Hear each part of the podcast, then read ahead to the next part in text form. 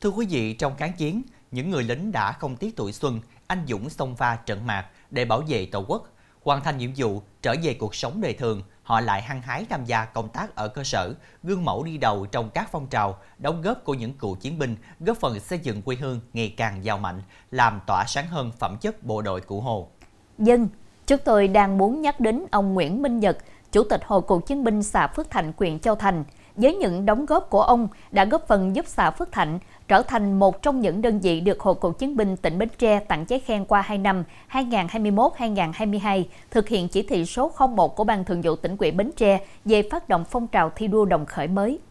Dù mới đảm nhận công tác Chủ tịch Hội cựu chiến binh xã Phước Thạnh từ năm 2017 cho đến nay, nhưng với kinh nghiệm từng phụ trách nhiều công tác đoàn thể tại địa phương, ông Nguyễn Minh Nhật đã để lại nhiều dấu ấn trong tổ chức các hoạt động và phong trào của hội, có nhiều đóng góp trong thực hiện các cuộc vận động phong trào thi đua yêu nước, giữ vững an ninh chính trị, trật tự an toàn xã hội trên địa bàn.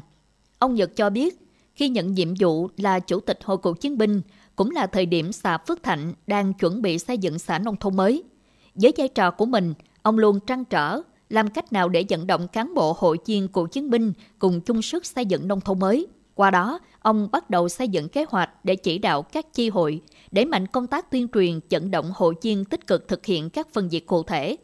Một trong những hoạt động thu hút nhiều cán bộ hội viên tham gia, nhất là tổ chức hội đã thực hiện và đạt được kết quả cao là mô hình xây dựng khu dân cư sáng, xanh, sạch đẹp, an toàn, nghĩa tình, xây dựng giao thông nông thôn, góp phần giúp địa phương được công nhận đạt chuẩn xã nông thôn mới.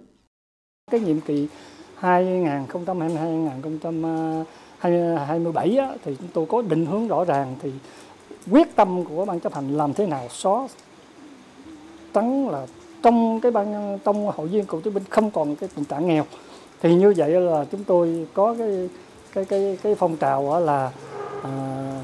tự giúp nhau tự giúp nhau. Tất nhiên là có vận động những cái nguồn vốn hiện tại của hội. Tất nhiên có khi là giữa chi hội này giúp cho chị hội kia rồi là hội viên là tự cho mượn với nhau.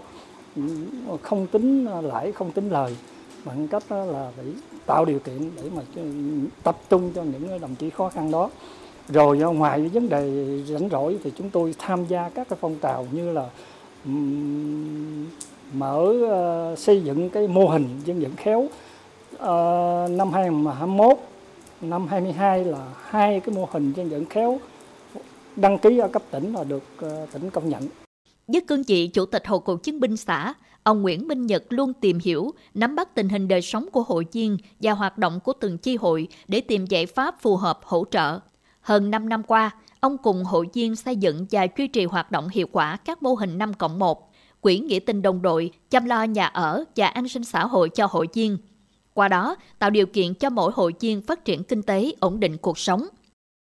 đồng chí có cái sự đoàn kết à, tập hợp à, là à, trong ban chấp hành rồi các cái chi hội à, kể cả là trong cái các cái hoạt động phong trào của cái à, địa phương mà được à, là của khối cũng như đảng bộ là phân công thì đồng chí là luôn là năng nổ là